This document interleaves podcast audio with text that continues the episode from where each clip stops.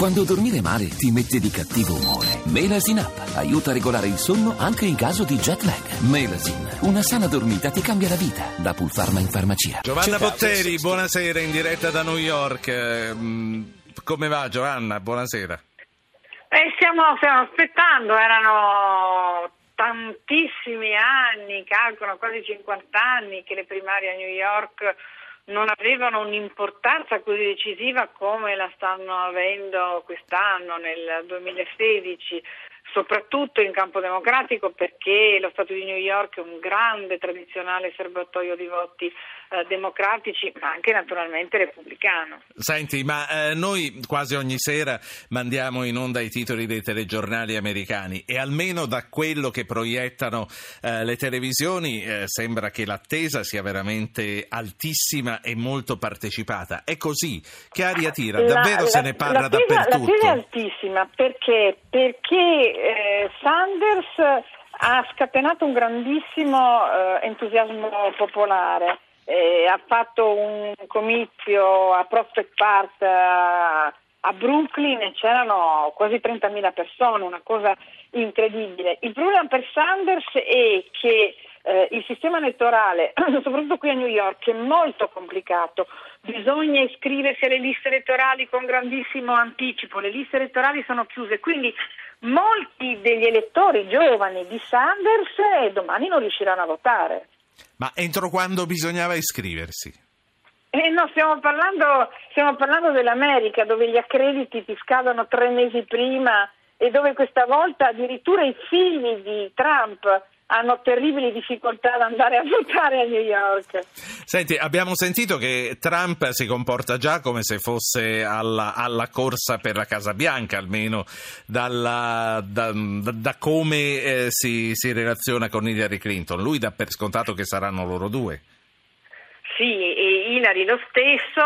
Allora, il problema per Hillary è che lei ha l'appoggio del partito, questo vuol dire che in uno stato come New York il partito, tutto il partito, eh, da Bill de Blasio sindaco di New York che non voleva assolutamente appoggiarla al governatore Cuomo, stanno lavorando eh, per lei e questo vuol dire la CBS dall'ultimo sondaggio 10 punti eh, di, eh, di- di vantaggio per Hillary che sono pochi, che sono pochi considerando la macchina del partito, il lavoro che sta facendo. Per Trump esattamente il contrario, lui ce li ha i voti, la gente ha votato per lui ma il partito è contro. L'ultimo clamoroso episodio è lui ha vinto in Georgia e i delegati della Georgia già adesso si stanno allineando con Cruz, è una situazione assolutamente paradossale in cui evidentemente Trump si trova a combattere da solo contro i democratici e contro il suo stesso partito repubblicano. Sì, io eh, intanto voglio dire agli ascoltatori che possono inserirsi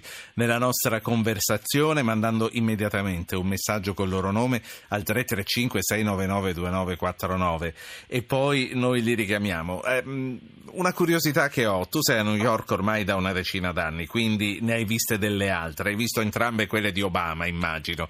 Che differenza c'è questa volta?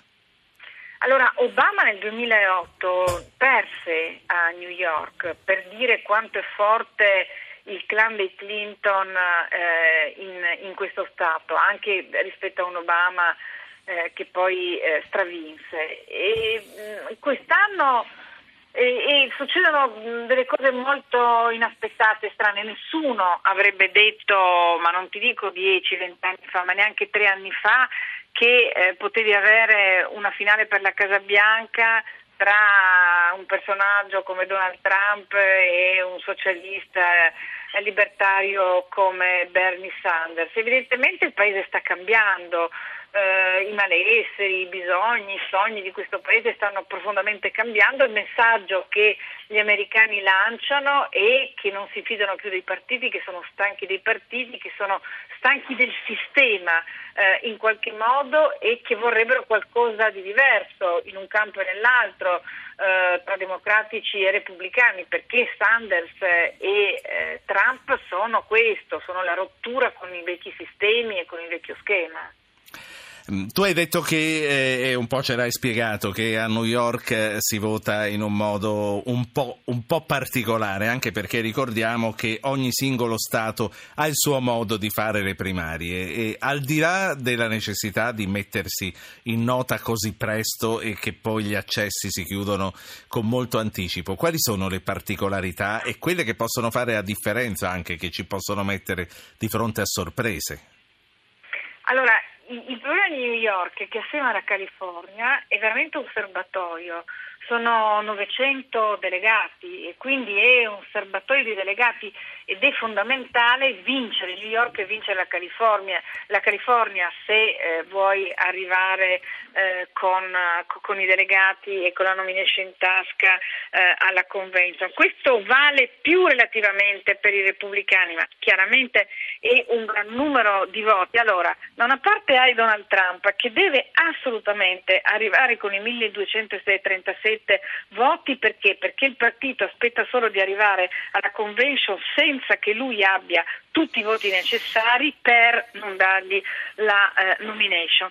Dall'altra il problema della Clinton che ha in qualche modo la nomination già in tasca perché? Perché oltre ai delegati che vengono scelti nelle primarie ci sono 700 super delegati del partito che si sono tutti allineati con lei e che ovviamente fanno una grande differenza, ma c'è un ma. Eh, Bernie Sanders ha vinto le ultime otto primarie su nove e c'ha un bel po' di elettori e una parte di questi elettori, almeno un quarto, dice noi non voteremo la Clinton.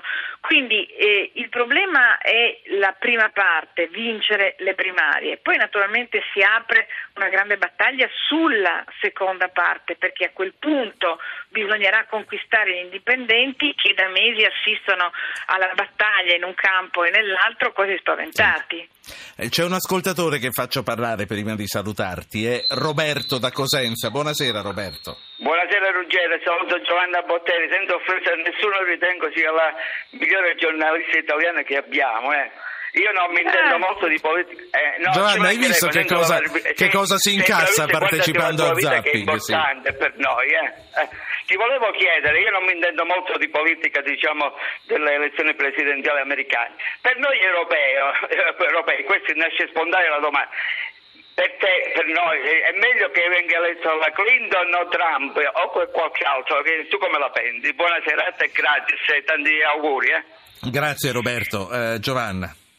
Ma io credo che eh, quello che a noi riguarda molto, molto direttamente è eh, il prossimo eh, accordo tra Stati Uniti ed Europa, per esempio un trattato di libero scambio su cui si discute molto e su cui per esempio eh, la Clinton è d'accordo, Trump è d'accordo e eh, Sanders non, non, è d'accordo. Questa è la prima cosa, per esempio, che ci riguarda eh, per le nostre esportazioni e importazioni, che ci riguarda direttamente.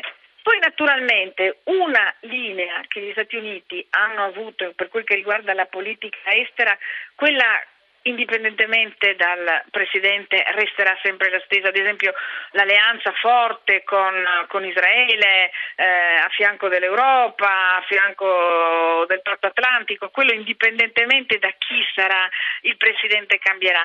Certo cambia un Presidente come Trump che dice che è pronto a fare la guerra e che eh, vede un'America più busciana e meno obamiana e che dice sono pronto anche a mandare 30.000 soldati a combattere l'Iran l'ISIS. Questo, essendo noi stretti alleati dell'America, può evidentemente cambiare. Allora, c'è Walter da Carbonia e poi ti saluto davvero. Walter, buonasera. Buonasera. buonasera. Volevo chiedere questo sull'immigrazione. Abbiamo visto che eh, il Trump ha questa posizione di chiusura soprattutto nei confronti dei musulmani. Eh, ecco, la posizione di Hillary Clinton si può mh, prevedere ecco, qual è la posizione nei confronti dell'immigrazione e poi il, anche il voto del, degli ispanici, visto che è così importante questa comunità in, negli Stati Uniti verso cui si, mh, mm, eh, come si prevede ecco, il voto anche di questa grande comunità negli Stati Uniti. Grazie, arrivederci, buonasera. Grazie a lei Giovanna Botteri. Allora, gli ispanici che hanno tradizionalmente votato repubblicano, anche per vicinanza, perché la famiglia Bush viene dal Texas, ha avuto sempre grandi legami eh, con la comunità ispanica, ha avuto eh, nel 2008 incredibilmente una svolta eh, democratica e sono sempre, sempre di più i gruppi organizzati di ispanici che votano democratico. Addirittura c'è una grande corsa all'iscrizione alle liste elettorali per novembre, per il discorso che dicevamo prima, perché adesso devi iscriverti per votare a novembre, è troppo tardi per le primarie per, per eh, votare per queste elezioni, perché la questione ispanica dell'immigrazione eh, è diventata cruciale, nucleo di, di queste elezioni e gli ispanici eh, più di ogni altro hanno sentito molto forte quel richiamo che ha fatto Papa Francesco quando ha detto non è cristiano chi vuole costruire muri invece, vuole, invece di costruire ponti. Sì, ehm, senti, l'ultima cosa che ti voglio chiedere, che non c'entra tanto, ma eh, ci, ci, permette di prendere le misure anche su quello che è successo in Italia. Si è discusso molto sull'astensionismo nei giorni scorsi a proposito di referendum. In quanti votano negli Stati Uniti eh, alle primarie, alle elezioni? Eh, certo che anche questo sistema di doversi iscrivere un po' scoraggia, o no? Assolut- ah, dunque, doversi iscrivere e in alcuni stati, soprattutto gli stati del sud, il sistema elettorale è molto molto complesso, addirittura per poterti iscrivere, tra l'altro qui ci si iscrive direttamente con i democratici eh, o con i repubblicani, poi puoi cambiare, ma insomma ti iscrivi già e, e, questo sistema, per esempio, eh, molti stati chiedono il certificato eh, di nascita che tantissimi, soprattutto gli afroamericani, non hanno perché hanno cambiato gli stati, perché quando sono nati non era organizzata eh, l'anagrafe. Questo fa sì che in realtà a seconda degli anni voti da un 35 a un 55% di popolazione. Grazie, grazie a Giovanna Botteri, corrispondente della RAI dagli Stati Uniti, in diretta da New York. Buonasera Giovanna.